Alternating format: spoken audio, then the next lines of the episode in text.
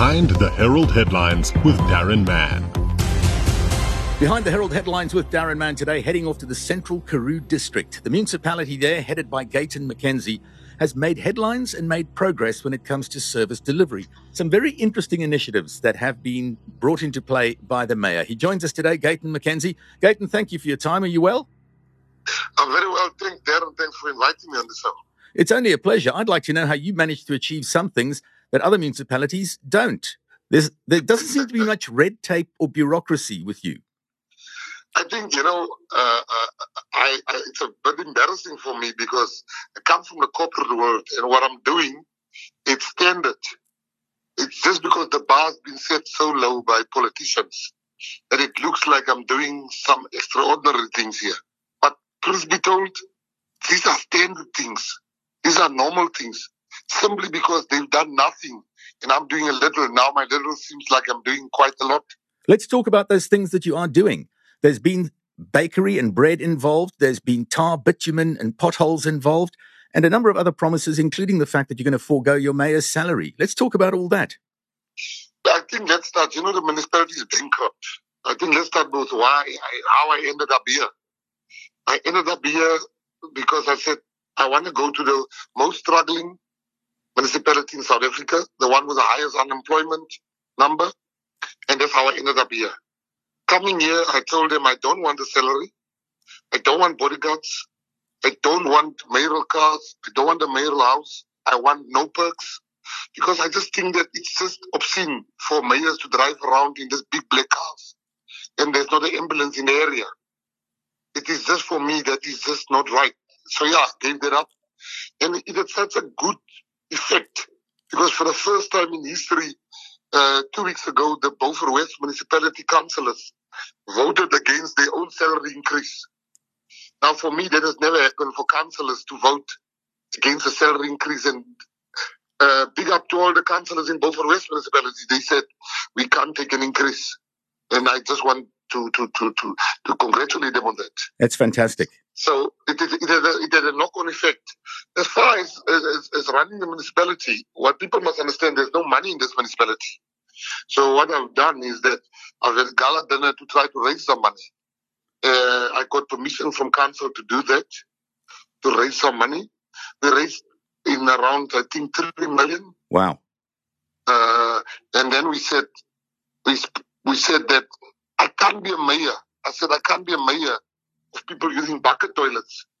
People have been using bucket toilets. I said, I will never be a mayor. So that will be my first point. So we're starting eradicating the bucket toilets. We are 81% nearly done. I then said all three swimming pools of the municipality is in derelict. They are all three of them are not functioning. I said I will repair two before my 100 days. So if I don't repair the bucket toilets, if I don't uh, eradicate the bucket toilets, if I don't do the swimming pools, I will resign after 100 days. How many? How far are you in now? How long till the 100 days? I, the 22nd of July will be the 100th and one day. You're going to have all those um, toilets sorted out by then? 100%. 100%. And, and I can tell you that uh, uh, what what's happening here is that the need. You see, most people make a mistake. They come in with this grand plans to turn the municipality around without knowing what's wrong in the municipality. Now, you can't go to Nelson Mandela Bay and say you want to build big pools when there's a water problem, for instance. Sure. You got to understand the municipality. So I came here, and the first need I saw uh, was need number one. We got to fix the potholes because I want to bring investors here. Now, if the, I, as the mayor, cannot even fix the potholes, I'm going to irritate the investor even before he sees me. And that's why there's a big emphasis on the potholes. The second thing I realized that the whole Central Karoo buy their bread from, get their bread from Worcester. Okay. The whole Central Karoo get their bread from Worcester. And I said, it cannot be. We started a bakery. Then when we saw the potholes, I found out to say, no, man, there's no tar here. They get the tar, the Central Karoo district get the tar from George. I said, that cannot be. I then engaged a guy to start the bakery, investor. I then engaged another investor to start the asphalt plant to give us uh, tar bitumen. Uh, uh, because there was a need. While we were fixing the pools, I saw there's a big need for uh, paint. We ran out of paint daily. We then got an investor which will be opening a paint shop. We then realized that the PPE, the protective clothing worn by the municipality, municipality workers don't have that. I then said, we need a factory. Today we have a factory uh, uh, making these clothes. We get investors in. It's not rocket science. Uh, what mayors need to understand in, in, in premiers and presidents is you got to sell the place. You got to tell investors, come here, you're going to make money. And we are busy with uh, solar plants, uh, solar farms, erecting a solar farm because we want to become energy independent. We are going to open 25 different industries. We're going to have an aluminium factory. We are going to have uh, thing uh, opening up uh, brick, brick factory opening up in the next five days an aluminium factory. We're going to have a paper factory. We're going to have 25 different industries that will open up before my 100 days is over. Well, that is fantastic, Gayton. I would love to know how you achieve getting past the red tape and the bureaucracy that many other mayors and administrators around the country will talk about. They have to make purchases in terms of a certain policy. The authority only stretches so far. This is a provincial issue, not a local issue. How do you deal with those challenges? You're right. No, those what you're saying is so true. The red tape is just is just insane here. But you must understand. Firstly, there's no money in this municipality, so I'm not using state money because there's no money. Okay. But it, we are so fixated on tenders, on feasibility studies. Everything centers around the tender because officials want to make money, politicians want to make money out of these tenders and the system. What what system prevents me from saying to a business person, and that's what I'm doing. Can you please come and invest in Central Karoo? There's nothing I need to fill in. There's no form I need to fill in. Sure. It's not even, a, I am selling the place to the outside world and say, bring your money here. Come and invest here. They come here, they invest. Now, many of these business people told me previously they tried to get in here, but they were told to pay a bribe. Now, what we are doing, there's no red tape involved. They have deliberately made it so difficult to say no, that the MFMA prevents us, the PFMA, the MFMA, and they will give you all the reasons why they cannot deliver a particular service. What I'm saying is that those things are there to make sure people, they can be restrictive. But if you plan properly, you can plan around them. You can plan ahead. I wouldn't say around them, but you can plan ahead. Okay. But I am fortunate at this moment that all that I've managed to do here, the only thing that needed money was the tile and the fixing of the swimming pool and the eradication of the bucket system. Yeah. Then I use some of my own funds and and funds that my friends raised with the, with the Canada, and I wish we were very transparent about, and we went public and we said how much was raised. But nothing else requires a mayor. When I wanted to fix the pool, official told me we have to do a feasibility study. I burst out laughing. I said, for what? Must we check is it feasible for children to swim? I said, are you crazy? No, what I'm trying to say is that we don't need. Officials go, government spends billions, and not millions, billions, across South Africa for people to go overseas to say they're going to get investors. Mm. We never see those investors. While there are many investors in South Africa that are willing to invest in their own country, but they use these trips under the guise of going to find investors in China, in, in America, Mm. as a holiday, because some of them has never been overseas. They're using state funds to go overseas.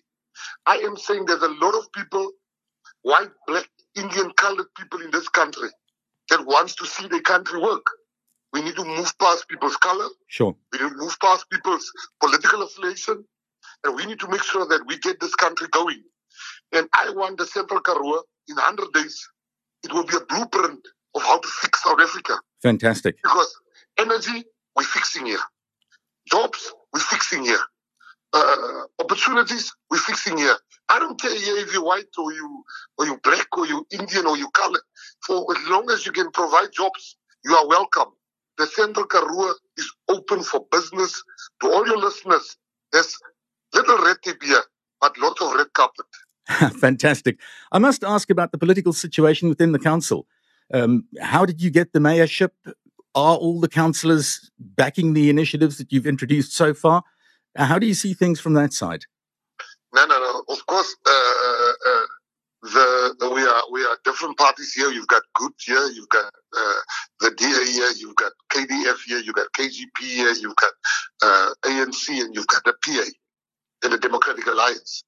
Now, it is virtually uh, so. What has happened is we formed a coalition between between the ANC, the PA, the the ANC, PA, KDF, and KGP. We formed a coalition. Now we formed the majority in council there will be there's certain things I've made chilling discoveries here. For instance, I found out that councillors in my council that I'm part of, some of them don't owe don't pay electricity. They owe up to six hundred and fifty thousand. I found out that there's big business people and politically connected people in this uh, municipality that just don't pay. This morning, the first two hours of my morning, I was busy cutting the politically connected the councillors, and the businesses they don't pay. And I can tell you we've already, just for the first five minutes, somebody owed 700,000 paid on the spot. wow. On the spot. we have a councillor here that owes 650,000. And, and, and, and, and of course, they will not be for me because they can see that they know uh, that they, they know they're on your list. they're on my list. they know they're on my list, and I got a big point to prove. I mean, like, I've got a very bad past. I come from jail, and the taxpayers looked after me when I was in jail, and I think it's my time to look after the taxpayer. I think those are laudable sentiments. I would just ask you, curious, if you have been in prison in the past, and we know your history, we've done some research, is there not a law that prevents someone who's been in prison from holding public office, or am I living in the past? No, no, there is a law preventing a person uh, from holding public office but the, the person needs to have uh, finished five years or so without having committed another crime. Okay. I am going on 30 years not committing a crime. Well, congratulations. Long may that continue. And we're certainly going to check in again on how you progress after 100 days as the mayor of the Central Karoo District Municipality. It's been a pleasure, Gayton. Best of luck with your initiatives, and uh, I look forward to hearing more about you in the future. No, thank you very much, and thanks for having me. That was today's edition of Behind the Herald Headlines with Darren Mann.